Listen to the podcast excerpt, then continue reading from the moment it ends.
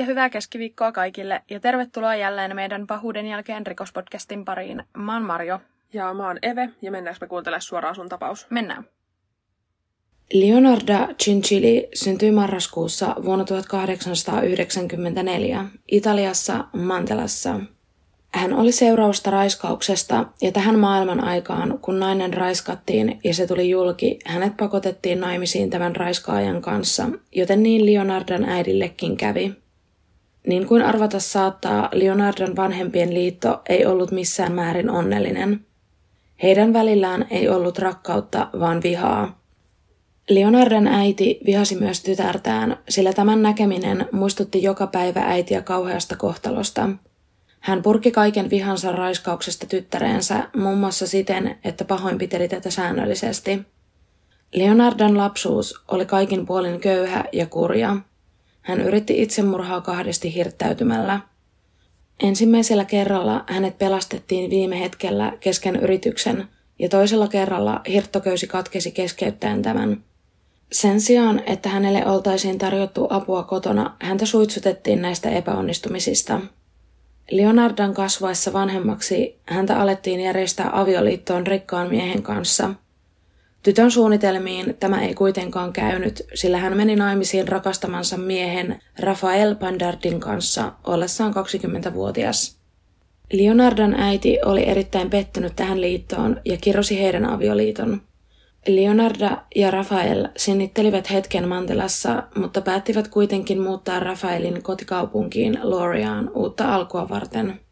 Tätä uutta alkua varjosti kuitenkin Leonardan äidin kuolema, sillä hänen kuoltuaan Leonarda alkoi nähdä painajaisia äidistään ja hän uskoikin, että äiti tuli tahallaan hänen uninsa kummittelemaan. Tämän lisäksi Leonarda painoi ikävät tulevaisuuden näkymät, sillä hän oli käynyt kahdesti ennustajalla – Toisella kerralla ennustaja luki hänen kämmenistään synkän tulevaisuuden. Toisessa kämmenessä näkyi vankila ja toisessa psykiatrinen sairaala. Toisella kerralla puolestaan toinen ennustaja näki, että Leonardan lapset tulevat kuolemaan häntä ennen. Leonarda oli näistä ennustuksista todella järkyttynyt ja peloissaan. Lisäksi hän pelkäsi äitinsä langettamaa kirousta hänen ja Rafaelin avioliittoon. Hän uskoi menettävänsä kaikki ja epäonnistuvansa elämässään tämän vuoksi. Joidenkin mielestä ennustajilla käynti voi tuntua humpuukilta, mutta tällä kertaa molemmat ennustajat olivat valitettavasti oikeassa. Leonarda oli raskaana yhteensä 17 kertaa. Kolme näistä raskauksista päättyi keskenmenoon. 14 lasta syntyi, mutta näistä 14 lapsesta 10 lasta kuoli ennen kuin he ehtivät täyttää 10 vuotta – Neljä lapsista jäi henkiin ja näitä neljää lasta Leonardo varjeli ja suojeli kaikin keinoin. Vuonna 1927 Leonardo tuomittiin vankilan petoksesta. Hänen vapautuessaan perhe muutti Lachidoniaan uutta alkua varten. Lähes heti tämän muuton jälkeen perheen koti tuhoutui maanjäristyksen yhteydessä – Tilanne vaikutti alkuun toivottomalta ja perheelle ei jäänyt muuta vaihtoehtoa kuin pakata tavarat ja muuttaa Pohjois-Italiaan Correggioon. Täällä Leonarda päätti tehdä kaikkensa, jotta hänen lapsensa saavat hyvän ja turvallisen lapsuuden. Hän avasi pienen liikkeen, jossa aloitti elämänvalmennusohjauksen. Hän alkoi myös kirjoittamaan runoja ja etsimään tietoa keinoista, joiden avulla voisi päästä eroon kirouksesta, jonka hänen äitinsä langetti. Uusille naapureille tuli hyvin nopeasti Leonardasta ystävällinen ja avulias kuva. Hänen luokseen sai aina mennä ja hän auttoi ihmisiä parhaansa mukaan. Täällä omassa liikkeessään Leonarda neuvoi ihmisiä esimerkiksi töiden sekä rakkauden suhteen. Hän ymmärsi hyvin nopeasti, että jos hän kertoo ihmisille asiat, joita he haluavatkin kuulla, hänestä pidetään, hänelle maksetaan hyvin ja hänen luokseen palataan – Pian hän laajensi toimintaansa myymällä neuvojen lisäksi myös saippua ja teeleipiä. Jossain vaiheessa tämän liikkeen avaamisen jälkeen Leonardan aviomies katosi. Leonarda on kertonut, että Rafael alkoholisoitui ja sen vuoksi Leonardo potkasi miehen pihalle, eikä kuullut tästä enää mitään tämän jälkeen. Eikä oikeastaan kukaan muukaan. Myöhemmin teille selviää paremmin, että miksi tämä ei välttämättä mennyt ihan tällä tavalla kuitenkaan. Leonarda jatkoi elämäänsä lastensa kanssa, ja vaikka aina sanotaan, että vanhemmilla ei ole suosikkilapsia, niin ainakin Leonardalla oli. Hänen suosikkilapsensa oli hänen vanhin poikansa, ja kun Leonardo kuuli, että tämä aikoi liittyä armeijaan ja lähteä taistelemaan toiseen maailmansotaan, Leonardo päätti puuttua asiaan. Hän nimittäin pelkäsi, että hänen poikansa kuolee sodassa. Tämän vuoksi Leonardo toimi meidän monien mielestä ehkä vähän erikoisesti välttäkseen poikansa kuoleman. Hän nimittäin keksi, että alkaa uhrata ihmisiä, jotta hänen poikansa pysyisi hengissä – Leonarda oli siis siinä uskossa, että jos hän uhraa muiden ihmisten henkiä, hänen poikansa välttyy kuolemalta sodassa. Ei ole ihan selvää, mistä hän keksi tällaisen teorian, mutta no ei kai sillä tässä kohtaa ole mitään merkitystä. Leonardan ensimmäinen uhri oli 73-vuotias Fostina Sedi. Hän ei ollut koskaan ollut naimisissa, joten hän oli hakeutunut Leonardan luokse rakkauden toivossa – Fostina kertoi, että oli koko elämänsä ajan etsinyt itselleen miestä, kuitenkaan sitä löytämättä. Leonardo kertoi Fostinalle toisessa kaupungissa asuvasta miehestä, joka olisi kuin tehty hänelle. Fostina kiinnostui välittömästi tästä tilaisuudesta ja alkoi lähetellä kirjeitä miehen kanssa. Tai niin hän ainakin oletti. Hyvin pian tilanne eteni siihen, että Fostina pakkasi omaisuutensa, myi asuntonsa, värjäsi harmaat hiuksensa vaaleiksi ja oli valmiina muuttamaan tämän miehen luokse. Mitään miestä ei kuitenkaan ollut olemassa. Todellisuudessa kirjeet Fostinalle kirjoitti ja toimitti Leonarda. Viimein muuttopäivä koitti syksyllä vuonna 1939 ja Fostina oli todella innoissaan. Hän meni muuttopäivänä vielä käymään Leonardon luona viimeistä kertaa, sillä tahtoi kiittää tätä onnensa löytämisestä. Leonardo tarjosi Fostinalle vielä lasin viiniä hyvästeiksi. Fostina lyhistyi äkisti Leonardon eteen lattialle, mutta se ei tullut Leonardalle yllätyksenä, sillä hän oli myrkyttänyt viinin tarkoituksenaan tainuttaa Fostina. Tämän jälkeen Leonardo raahasi Fostinan ison kaappiin, riisui tämän vaatteet ja tappoi hänet kirveellä – Lopuksi hän pilkkoi ruumiin yhdeksään osaan sahan ja luuveitsen avulla. Tämä tappo ei kuitenkaan sujunut niin kuin Leonarda oli alun perin ajatellut, sillä hänen oli tarkoitus lyödä Fostinaa kirveellä päähän, mutta ensimmäinen isku meni huti osuen olkapäähän. Iskun seurauksena kirves upposi niin syvälle olkapäähän, että Leonarda joutui tosissaan taistelemaan, jotta sai sen irti ja uudestaan käyttöön. Fostina oli tullut tajuihinsa kivusta ja vaikeroi lattialla, kun Leonarda alkoi lyödä häntä uudestaan ja uudestaan. Hän löi osittain ohi kasvoista, koska ei hallinnut kirvestä kovin hyvin. Fostinan lihaa, luuta ja verta oli kaikkialla.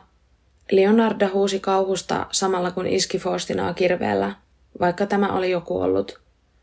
Leonarda on jälkikäteen kommentoinut hirmutyötään seuraavanlaisesti – Heitin ruumiin osat pataan vuorotellen ja lisäsin sinne seitsemän kiloa natriumhydroksidia, eli lipeä, jota olin ostanut saippuan valmistusta varten.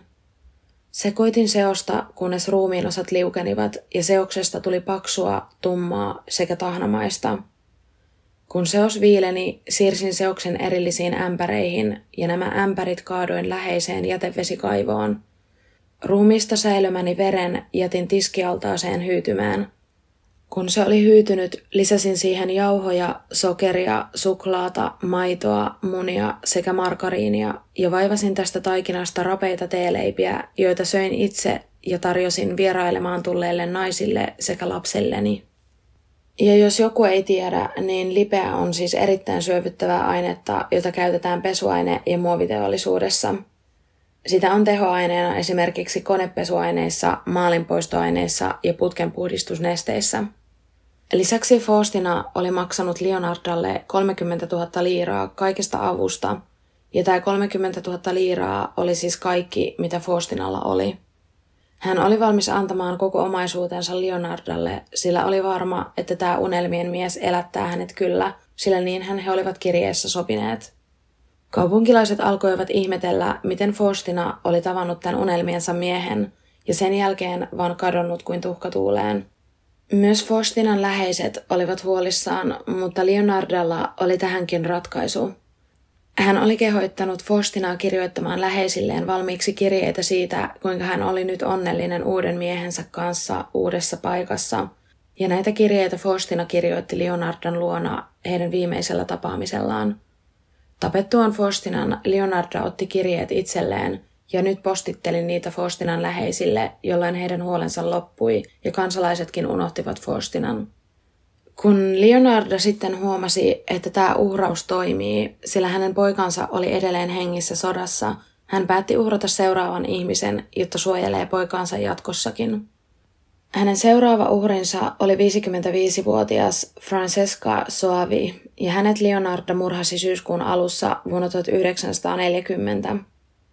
Francesca oli erakoitunut, työtön, masentunut leski – hän oli kuullut Leonardosta paljon positiivista palautetta ja oli tietoinen hänen kannattavasta yrityksestään ja siitä, että tällä oli lapsia, joten myös Francesca päätti turvautua Leonardon apuun. Leonardo alkoi antamaan Francescalle neuvoja ja pian hän sanoikin, että Francesca tarvitsisi työn, jonka avulla saa elämänsä raiteilleen. Leonardo lupasi Francescalle työn toisesta kaupungista eräästä tyttökoulusta – Leonardo kuitenkin painotti, että matkaan tulisi lähteä välittömästi, joten Francesca valmisti muuttonsa pikavauhtia. Muuttopäivänä Francesca kävi vielä Leonardon luona kiittämässä tätä avusta, mutta sille tielle hän myös jäi, sillä Francesca odotti sama julma kohtalo kuin Faustinaa. Leonardo tarjosi Francescalle myrkytettyä viiniä ja kun tämä tuupertui maahan, Leonardo lauloi hänelle lauluja ja lopulta tappoi kirveellä. Tämän jälkeen Leonardo paloitteli hänet ja teki hänestä samalla tavalla teeleipiä kuin Faustinasta ja liuotti hänen ruumiin osansa. Tietojen mukaan Leonardo teki Francescan ruumiista myös kynttilöitä, joita poltti kotonaan. Francesca maksoi Leonardalle hänen avuistaan 3000 liiraa. Faustina ja Francesca olivat niin sanotusti helppoja uhreja Leonardalle – he olivat molemmat melko yksinäisiä ja heillä ei ollut isoa perhettä tai valtavia määriä läheisiä heidän ympärillään. Ja lisäksi hän Leonardo ohjeisti kumpaakin naisista kirjoittamaan niitä kirjeitä läheisilleen, joita Leonardo sitten jälkeenpäin postitteli, jotta läheiset eivät osaisi kaivata heitä. Leonardo itse asiassa lähetti myös omia lapsiaan eri naapurikaupunkeihin hoitamaan asioita ja postittamaan näitä kirjeitä – jotta ei olisi epäilyttävää, kun kirjeet lähetetään samasta kaupungista, jossa uhrit olivat asuneet. Leonardalla oli vielä yksi ja viimeinen uhri, jonka kohdalla hän teki virheen, sillä tämä viimeinen uhri oli sosiaalisesti aktiivinen ja hänellä oli läheisiä, jotka alkoivat kaivata häntä. Tämä viimeinen uhri myös kertoi läheisilleen Leonardasta ja hänen antamastaan avusta vastoin Leonardan käskyjä. Leonardo oli nimittäin kehoittanut kaikkia uhrejaan pysymään hiljaa hänen avuistaan, ettei muut tulisi kateellisiksi siitä, mutta todellisuudessahan Leonardo ei vain halunnut, että läheiset alkaisivat epäillä Leonardon puuhia. Tämä Leonardon viimeinen uhri oli 53-vuotias Virginia Catsioppo. Hän oli entinen sopraano Milanosta, jonka ura oli nyt jo loppuvaiheessa. Hän hakeutui Leonardon luokse työasioissa – Leonardo valehteli naiselle, että hänellä oli itsellään suhde varakkaan naimisissa olevan miehen kanssa ja että tämä saisi tämän miehen kanssa järjestettyä Virginialle töitä sihteerinä Firenzestä. Virginia teki samoin kuin muut naiset. Hän pakkasi tavaransa ja myi asuntonsa. Juuri ennen muuttoa hän meni Leonardon luokse ja tuli myrkytetyksi ja tapetuksi kirveellä. Leonardo löi naista ensin kirveellä keskellä rintakehää ja se isku tappoi Virginian välittömästi. Tämän jälkeen hän paloitteli Virginian ja teki hänestä teeleipiä ja saippua. Leonardo kirjoitti muistiinpanoihinsa tästä viimeisestä uhrista seuraavaa. Hänen ihonsa oli lihaisaa ja vaaleaa. Kun se suli, lisäsin siihen tuoksua ja keitin siitä kermaista saippua, jota annoin paloina asiakkaille ja naapureille. Myös teeleivät olivat parempia kuin aiemmin. Tämä nainen oli erittäin makea. Leonardo myi uhriensa koruja sekä vaatteita liikkeisiin, saaden niistä kymmeniä tuhansia liiroja rahaa. Siinä, missä muut kyläläiset ihmettelivät tätä, niin Virgianan käly alkoi epäillä Leonardaa. Hän meni poliisilaitokselle kertomaan huolensa. Tämä käly kertoi, että oli nähnyt, miten Virgiana meni Leonardan luokse kylään. Hän oli odottanut Virgianan poistumista Leonardan luota kahden tunnin ajan, mutta tämä ei ollut tullut asunnosta ulos. Tämä käly oli mennyt koputtamaan Leonardan oveen, ja kun ovi oli auennut, niin Virgianasta ei ollut jälkeäkään. Asunnossa oli ollut paha haju ja iso pata porisemassa hellalla.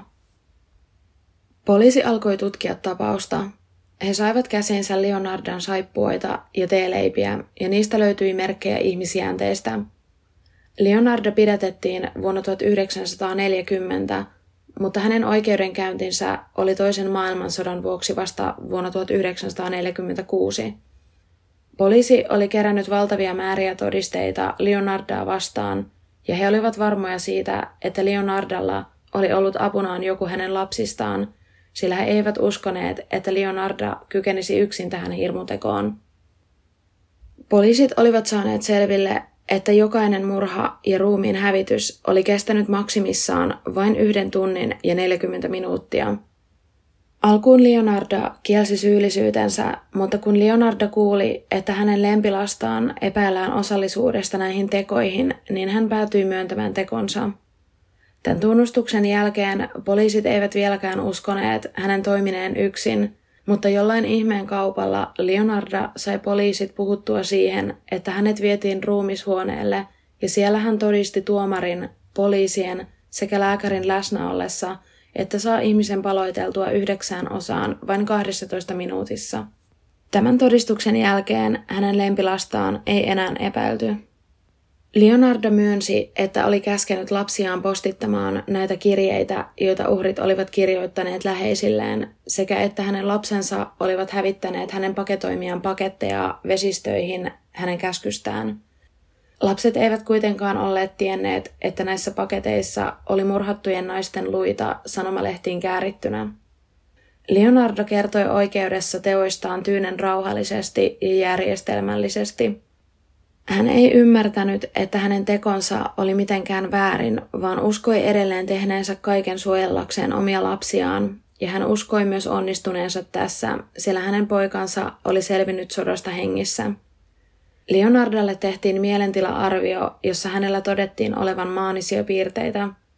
Lopulta hänet tuomittiin 30 vuoden vankeuteen ja kolmen vuoden hoitojaksoon tämän jälkeen psykiatrisessa sairaalassa.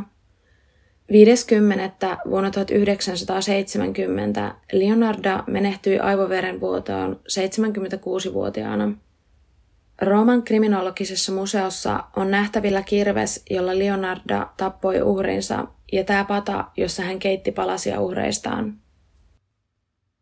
Mä oon itse asiassa joskus lukenut tästä keisistä, mutta mä en muistanut tätä kyllä. Ja varsinkaan näin tarkkaan. Niin varmaan, kun tää oli niin vanha. niin, mutta tota, miten... Mä oon siis täysin varma, että hän on tappanut sen miehensä.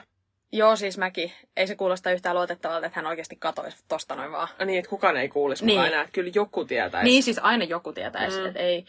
Plus, että en mä löytänyt missään, että hän olisi jotenkin ollut alkoholisoitunut. Niin. niin kuin, toki mut, eihän sitä aina löydä, mutta... Mutta siis aika niin kuin kova duuni, että 12 minuutin aikana niin kuin ruumis yhdeksään osaan. Niin, sen takia poliisit ei uskonut, että mä ymmärrän ihan, niin kuin, että poliisit on miettinyt vähän silleen, että no voiko tämä olla totta, mutta sitten hän todisti sen. No, mutta ai, siis mä haluaisin tietää, että millainen se keskustelu on käyty, että niin kuin, kenen ruumiin hän on näyttänyt.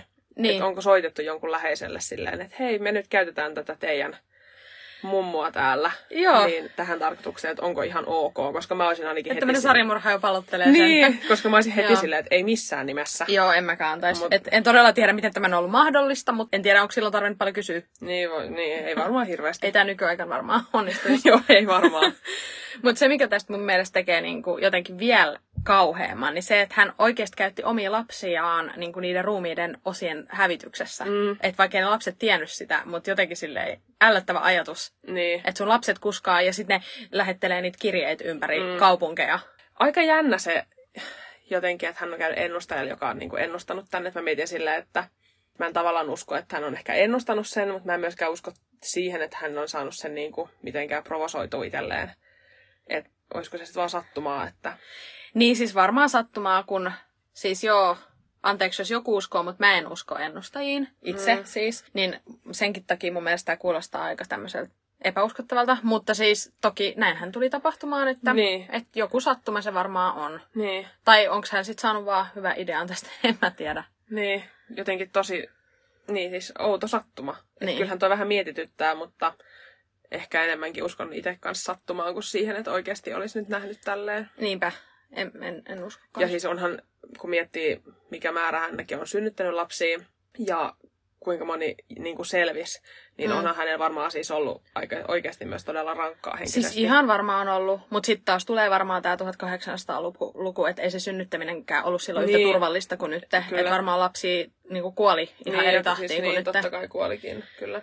Mutta tota, mut on se sitten niin. Sitten siellä oli nämä niin kuin myöskin hirveä määrä näistä lapsista, jotka oli elänyt kuitenkin, että ne oli kuollut sitten vaan ennen kuin ne täyttää kymmenen, niin, mm. niin ei varmaan ollut sit se terveydenhuoltokaan hirveän niin kuin, no hyvällä ei, mallilla. Niinpä. Että tavallaan siis, jos joku ennustaja olisi tämmöistä niin kuin, halunnut ennustaakin, niin tavallaan voi olla vähän helppokin. Niin, no toki, ehkä niin toi, niin, että niin. joo, että et lapset, useampi lapsi kuolee, niin. mutta mun mielestä se, että sanotaan, että toinen on niin kuin vankilassa, toisen, toinen käsi ja toinen on jossain psykiatrisessa, niin. niin se on kyllä aika outo sattuma. Niin munkin mielestä.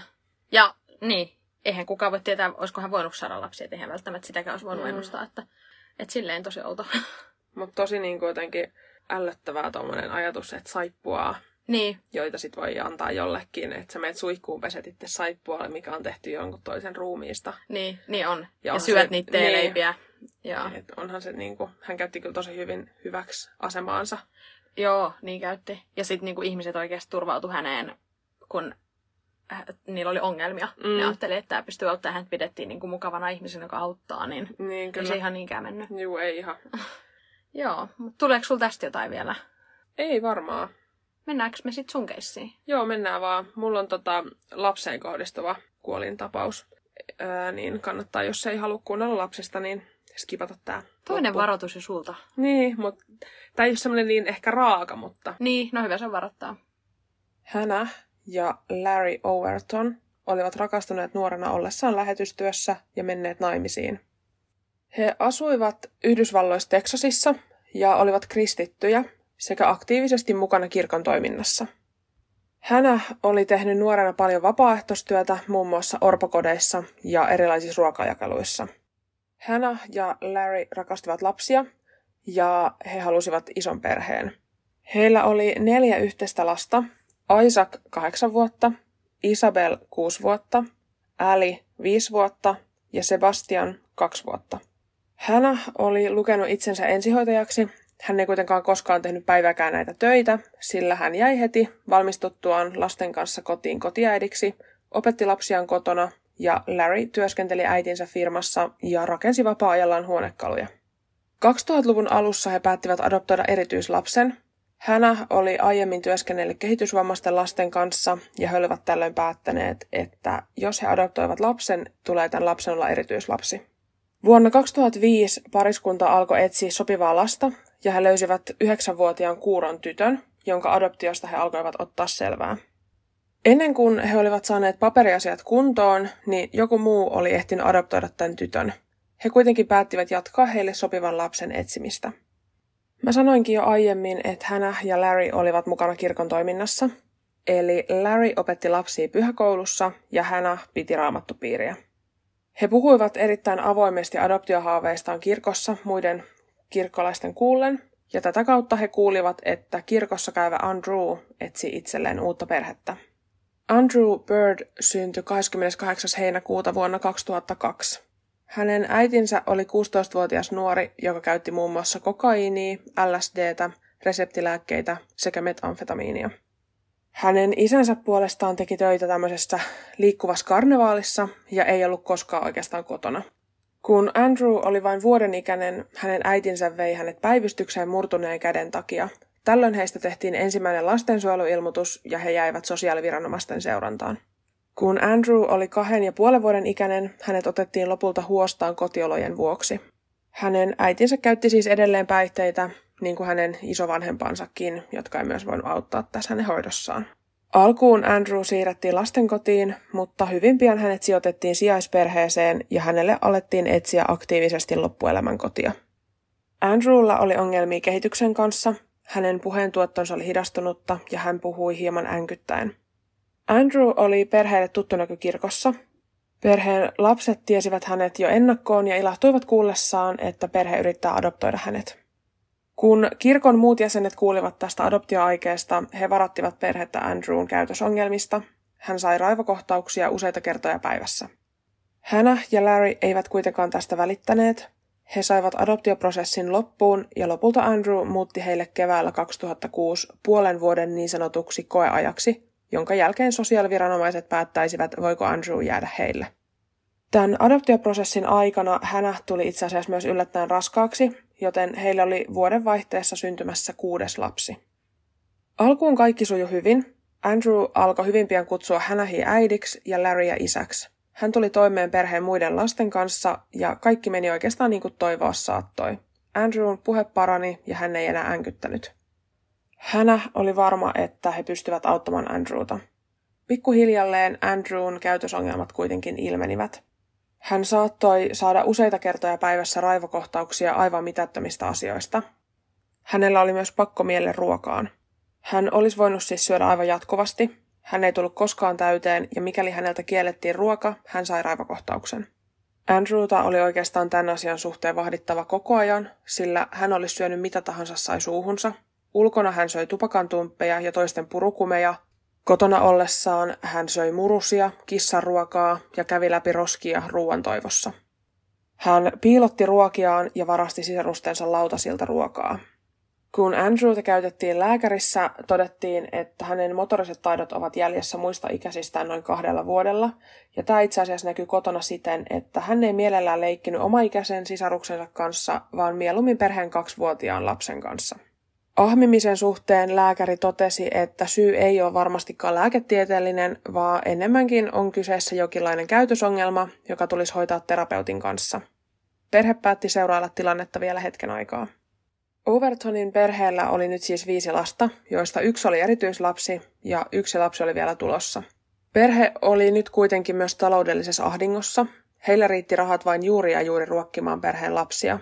Vanhemmat olivat erittäin stressaantuneita. Syyskuussa 2006 perhe joutui pieneen autoonnettomuuteen. Kenellekään ei käynyt vakavemmin, mutta hän loukkasi niskansa ja joutui lepäämään tämän niskavamman vuoksi. Hän oli tällöin myös viimeisiä kuukausia raskaana.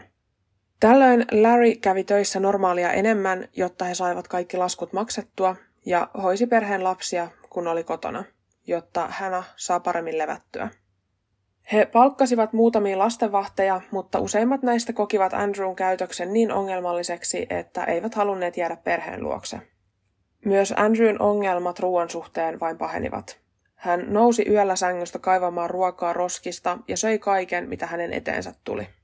Yhtenä aamuna Larry teki Andrewlle aamupalaksi paketillisen pekonia ja 12 kananmunaa. Hän ajatteli, että Andrew varmasti lopettaa syömisen kesken, mutta näin ei käynyt. Nelivuotias Andrew ahmi lautasen tyhjäksi, oksensi ja pyysi hetken kuluttua lisää ruokaa. Tilanne meni niin pahaksi, että perheen täytyi lukita Andrew omaa huoneeseensa yöksi, jotta tämä ei mene keittiön syömään kaappeja tyhjäksi. He asensivat Andrewn huoneeseen kameran, jolla tarkkailivat poikaa. Kamerasta he näkivät, miten Andrew söi muun muassa omaa vaahtomuovipatjaansa ja koitti syödä seinistä maalia. Tämän jälkeen perhe meni adoptioterapeutin puheille. Tämä terapeutti kertoi vanhemmille, että uskoo Andrewlla olevan pika-oireyhtymä. Tätä oireyhtymää sairastavat ihmiset syövät asioita, joita ei ole tarkoitettu syötäväksi. Lääketieteessä tämä luokitellaan syömishäiriöiden ryhmään, mutta esimerkiksi yksi melko iso syy tähän pikaoireyhtymään saattaa olla raudanpuute. Raudanpuutteen lisäksi pikaoireet saattaa liittyä myös kalsiumin ja sinkin puutokseen. Lisäksi Tämä voi olla merkki myös jostain vakavasta neurologisesta tai psykiatrisesta sairaudesta tai jonkin bakteerin liikakasvusta suolistossa. Myös aivovammapotilailla voi esiintyä tällaista pikaoireyhtymäoireilua. No mahdollisesta diagnoosista huolimatta Andrewn oireet pahenivat. Lokakuun ensimmäinen päivä vuonna 2006 Hannah jäi Andrewn kanssa kaksin kotiin, kun muu perhe lähti kirkkoon. Andrew alkoi pyytää lounasta, mutta hän kielsi tämän, koska Larry toisi perheelle lounasta kirkon jälkeen. Andrew raivostui ja meni huoneeseensa, jossa hän ulosti vuoteeseen ja sotki tällä ulosteella lattioita ja seiniä. Hannah ja Larry alkoi olla aika väsyneitä näihin Andrewn ongelmiin. He heittivät nämä likaset lakanat suoraan roskiin, mutta Andrew haki ne lakanat aina roskista takaisin. Sen sijaan, että perhe olisi päättänyt viedä nämä roskat esimerkiksi ulkoroskikseen, niin he päättivät polttaa nämä lakanat heidän omassa grillissään takapihalla. Andrewn ulosteen tahrima patja pestiin puutarhaletkulla pihalla ja jätettiin sinne kuivumaan, mutta sen lisäksi myös Andrew pestiin puutarhaletkulla takapihalla, eikä viety esimerkiksi suihkuun. Koska Andrewn patja oli nyt litimärkä, niin hän joutui nukkumaan pelkässä puusängyssä ilman patjaa makuupussissa. Perheen kolme vanhinta lasta olivat menneet tätinsä luokse yöksi. Toinen lokakuuta 2006 Larry lähti töihin ja Hannah jäi kotiin perheen nuorimman lapsen ja Andrewn kanssa tekemään aamupalaa. Aamupalan jälkeen hän otti lapset viereensä ja palasi vuoteelle lepäämään ja laittoi piirretyt päälle. Hannah nukahti ja kun hän heräsi, Andrew ei ollut enää hänen vieressään. Hän meni suoraan keittiön katsomaan ja ruokakomerosta löysi Andrewn. Hän oli siellä leivontotarvikkeiden joukossa ahmimassa. Hannah ei siis tiedä, mitä kaikkea Andrew ehti syödä, mutta heti kun hän oli ottanut Andrewn pois täältä ruokakomerosta, niin hän alkoi pyytää tai oikeastaan vaatimaan lounasta itselleen. Hänä käski Andrewn odottaa isänsä kotiin, jonka jälkeen Andrew sai taas raivokohtauksen, ja tämän raivokohtauksen yhteydessä hän ulosti keittiön lattialle. Hänä siivosi tämän lattian ja päätyi antamaan Andrewlle keittoa, jonka maustoi tällaisella grillimausteen tyylisellä mausteseoksella. Andrew söi koko annoksen ja pyysi lisää, Hänä antoi samanlaisen annoksen toistamiseen, ja kun tämäkään ei riittänyt, Hänä tarjoili Andrewlle nokkamukista vettä, johon oli laittanut tätä mausteseosta. Kun Andrew oli juonut tämän mausteveden, hän sai raivokohtauksen, joka kesti noin 20 minuuttia, mutta loppui tämän jälkeen kuin seinään. Andrew hiljeni täysin, oksensi ja alkoi muuttua kylmänhikiseksi. Hänä ajatteli, että ehkä hänelle oli tullut jonkinlainen vatsatauti ja tarkkaili tilannetta, soittaen samalla Larrylle ja pyysi tätä palaamaan kotiin. Kun Larry palasi kotiin, he yhdessä seurasivat tilannetta, kunnes noin puolentoista tunnin kuluttua oireiden alusta Andrew alkoi hengittää raskaasti ja kaatui lattialle reagoimattomana. He lähtivät ajamaan Andrewta päivystykseen ja vähän ennen sinne saapumista Andrew lopetti hengittämisen. Hän aloitti elvyttämisen, jota hoitohenkilökunta jatkoi onnistuneesti, mutta valitettavasti Andrew kuitenkin kuoli seuraavana päivänä 3. lokakuuta 2006. Verikokeista, joita Andrewlta oltiin otettu, löytyi kuitenkin yksi hieman huolestuttava seikka, nimittäin hänellä oli vakava hypernatremia. Hypernatremia tarkoittaa veren kohonnutta suolapitoisuutta. Sen oireita ovat muun muassa janosuus, sekavuus, kouristukset sekä kooma. Hypernatremian aiheuttaa erittäin harvinaisessa tapauksessa suolamyrkytys, eli liiallisen suolan syönti. Keskimääräinen tappava ruokasuolan annos on noin 3000 mg ruokasuolaa per painokilo. Hypernatremia johtuu lähes poikkeuksetta aina elimistön kuivumisesta eli veden liiallisesta menetyksestä. Tämä suolamyrkytys on siis erittäin harvinainen. Sairaalaslääkärit tuli siihen lopputulokseen, että Andrewn kuolema oli tahallisesti aiheutettu, jolloin poliisit aloittivat hänähin sekä Larryn kuulustelut. Kun poliisi ihmetteli, miksi kukaan ei soittanut perheen kotiin ambulanssia, niin hänä kertoi, että he uskoivat olevansa aiemmin perillä omalla autollaan. Hänä kertoi, miten Andrew oli ollut perheen ruokakomerossa syömässä, kun oli itse nukkunut, eikä kukaan tiedä, mitä hän oli syönyt. Kuulusteluissa Hänähin käytös oli kuitenkin erittäin erikoista. Hän nimittäin nauraskeli ja hymyili, kun kertoi Andrewn viimeisistä hetkistä. Hänä sanoi poliisille, että hänellä oli tapana hermostuneena nauraa ja hymyillä, eikä voinut tälle mitään. Poliisit epäilivät perheen vanhempien osallisuutta Andrewn kuolemaan, jolloin he päätyivät pidättämään Larryn sekä Hänähin ja perheen omat lapset sijoitettiin sijaiskoteihin. Kun perheen taloa mentiin sitten välittömästi tutkimaan, niin poliisit löysivät Andrewn vuoteen, jossa ei ollut patjaa, ja takapihalla grillin, jossa oli poltettuja lakanan jäämiä. He pitivät löytyä ihmeellisenä, ja Larryn selitys tapahtumille ei vaikuttanut uskottavalta. Kun perheen muita lapsia kuulusteltiin, he kertoivat, että vanhempien tapana oli rankaista heitä laittamalla chilihiutaleita heidän suuhunsa, jos he olivat tehneet jotain väärää. Tutkijat olivat varmoja, että Andrewn kuolema oli tahallinen, ja he päätyivät syyttämään Hänähiä ja Larryä Andrewn murhasta. Oikeudenkäynnin aikana Hänä oli viimeisillään raskaana ja itse asiassa synnytti perheeseen vielä yhden lapsen tammikuussa 2007. Oikeudenkäynnissä puheenvuoron sai Andrewn sijaisäiti, jonka luona Andrew siis asui ennen kuin muutti Hänähin ja Lärin luokse. Tämä sijaisäiti kertoi, että Andrewlla ei ollut minkäänlaisia ongelmia ruoan kanssa, kun Andrew asui hänen luonaan. Hän piti ruokia esillä normaalisti ja Andrewlla oli ihan tavanomaiset ruokailuajat. Andrew ei myöskään syönyt salaa tai piilottanut ruokia, mitä hän oli tehnyt ennen kuolemaansa. Poliisi oli kuulustellut päivystyksen henkilökuntaa hänähin käytöksestä, kun hän oli saapunut sairaalaan, ja yksi hoitajista kertoi, että hänä oli hymyillyt Andrewn elvytyksen aikana, kun taas toinen hoitajista kertoi, että hänä oli vaikuttanut tyytyväiseltä ja rauhalliselta. Ei siis lainkaan sellaiselta, miltä voisi olettaa äidin vaikuttavan, jos hänen poikaansa elvytetään. Syyttäjän käyttämän ammattilaisen mukaan Andrewn veren suola-arvo oli niin pielessä, että se olisi vaatinut ainakin 23 teelusikallista suolaa, jotta voisi nousta niin korkealle. Syyttäjä vetosi perheen muuttuneeseen perhedynamiikkaan. Perheeseen oli syntymässä kuudes lapsi, heillä oli rahahuolia ja stressiä. Kaiken tämän lisäksi Andrewn ongelmat vain pahenivat. Oliko käynyt niin, että perhe ei rakastanutkaan Andrewta kuin omaansa ja väsyivät vastaan tulleisiin ongelmiin? Andrewlla oli itse asiassa myös ruhjeita ympäri kehoa, joiden uskottiin olleen vanhempien aiheuttamia. Syyskuun 7. päivä vuonna 2007 hänä tuomittiin elinkautiseen vankeusrangaistukseen Andrewn murhasta. Valomiehistö sanoi, että ei uskonut hänähin murhanneen lastaan tahallisesti, mutta he kokivat, että hän ei tehnyt tarpeeksi, jotta Andrew olisi pelastunut. Larry teki sopimuksen syyttäjän kanssa, hän myönsi syyllisyytensä kuolemantuottamukseen välttääkseen vankilatuomion ja hänet tuomittiin viideksi vuodeksi ehdonalaiseen vankeuteen ja 5000 dollarin sakkoihin. Hän pääsisi kotiin lastensa luokse. Larry ja Hänä pysyivät yhdessä, vaikka Hänä oli vankilassa. Larry sai lapsensa takaisin sijaiskodista ja kasvatti lapsia yksin samalla kun koitti saada vaimonsa pois vankilasta. Tämä aika oli perheen lapsille erittäin haastavaa. Heidän pikkuveli oli kuollut Äiti oli vankilassa ja koko kaupunki oli jakautunut kahtia. Osa asukkaista oli varmoja, että hänä on syyllinen, kun taas osa piti ajatusta täysin mahdottomana. Kirkko, jossa hänä oli käynyt, aloitti rahankeräyksen ja keräsi hänähi varten miljoona dollaria. Kolme huippujuristia alkoi ajamaan hänen asioitaan, jotta hänet saataisiin vapautettua. Yksi näistä lakimiehistä teki merkittävän löydön, sillä niin kuin mä sanoin, niin Andrews oli runsaasti mustelmia ja ruhjeita ruumiin avauksessa, joiden uskottiin olevan peräisin siitä, että perhe olisi pahoinpidellyt häntä. Mutta papereista kävi kuitenkin ilmi, että nämä vammat olivat tulleet sairaalassa elvytyksen yhteydessä. Andrewlla ei ollut näitä vammoja, kun hänet oltiin tuotu sairaalaan.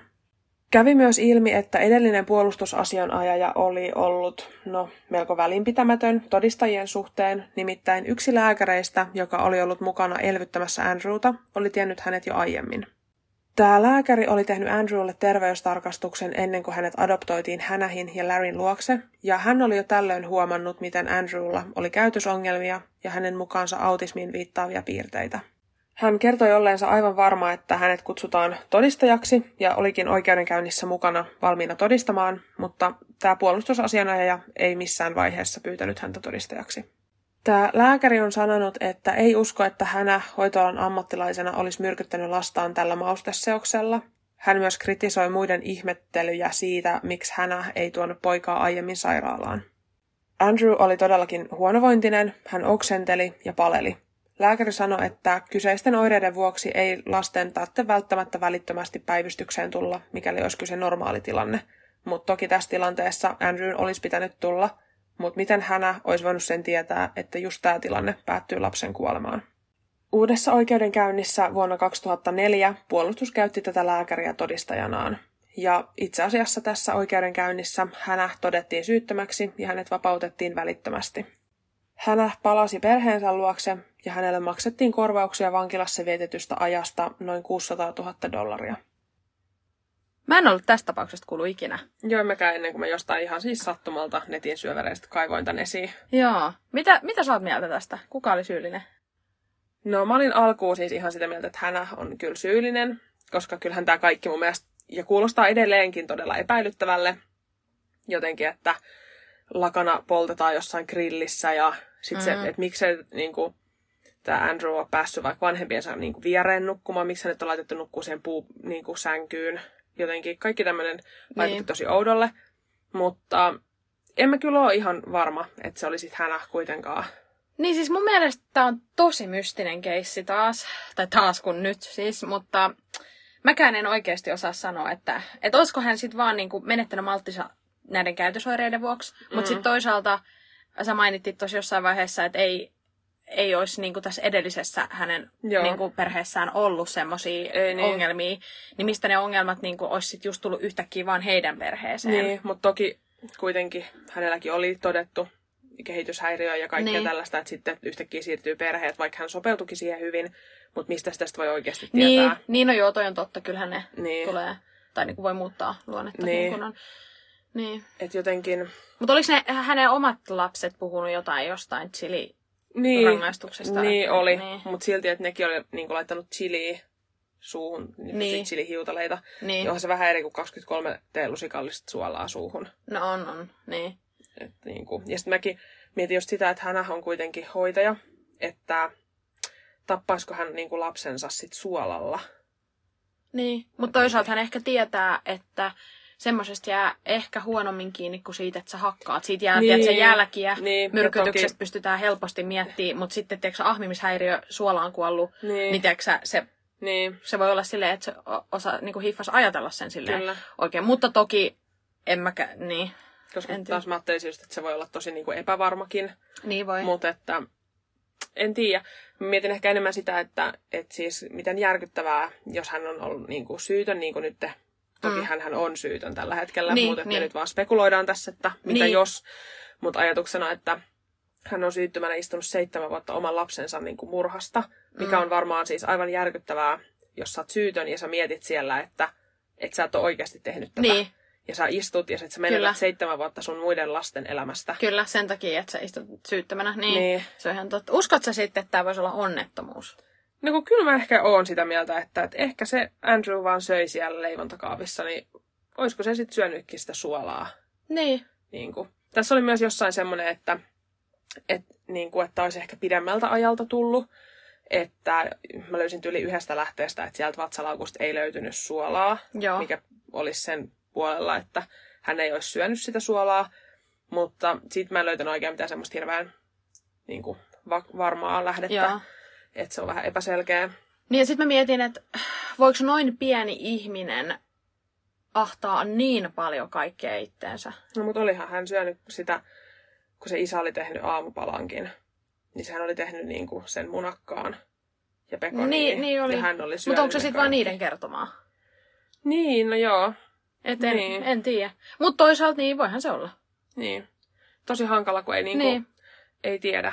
Ei. Mutta tosi surullinen, surullinen, miten niinku kurja lapsuus hänellä sitten oli. Ja sitten no hän pääsi kuitenkin tommoseen niinku todennäköisesti hyvään perheeseen. Niin. Mutta sitten ei kuitenkaan.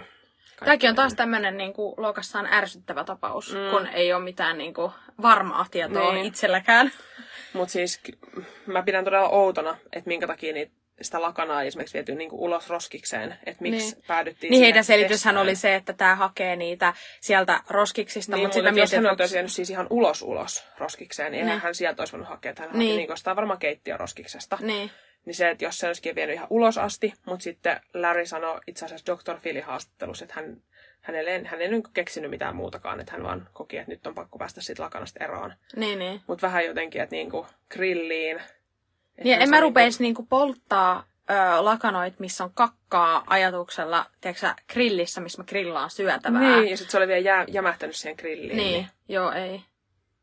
Mutta paha mennä sanoa. Niin, kyllä. Mä en osaa oikeasti yhtään sanoa, että kumpaa mä epäilen enemmän, niin. syyllistä vai syytöntä. Niin, toki hän on syytön, mutta... Niin siis, niin, mutta niin kuin silleen ajatuksella. Mutta niin, aika lailla siellä kirkossakin jotkut kyllä epäilee edelleen, että olisi mm. syyllinen, mutta vissiin suurin osa on. Mutta on just kauhea se, että eh, nimenomaan myöskin se, että jos sä oot syytön, niin se ajatus sun syyllisyydestä se jää ikuisiksi ajoiksi Kyllä. leijailemaan, koska aina on joku, joka epäilee. Kyllä. Niin ja sä et si- tavallaan pääse siitä ikinä eroon. Niin. Ja kuinka paljon syyttömiäkin istuu Yhdysvalloissa mm. vankiloissa. Niin. On varmaan siis todella järkyttävä määrä. On, mä uskon kanssa. Niin se on varmaan siis semmoinen hädän tunne itsellä on ihan hirveä, kun haluaisi varmaan vaan huutaa kaikille, että mä oon syytön, että en niin. mä, mä oon oikeasti syytön, niin. mutta ei kukaan usko sua. Niin, nimenomaan. Kyllä. Joo, mutta oli hyvä keissi. Joo, onko meillä jotain lisättävää? Ei. Ok. Eli kiitos kun kuuntelitte tämän keskiviikon jakson ja palataan taas ensi keskiviikkona. Meille voi laittaa viestiä Instassa at pahuuden jälkeen tai sähköpostilla pahuuden jälkeen at gmail.com. Moikka! Ja hei, ensi viikolla meillä on spesiaaliviikko. Niin, niin onkin. Totta. Aivan. Vähän kannattaa olla, kannattaa olla kuulolla. Joo. Moikka. Moikka.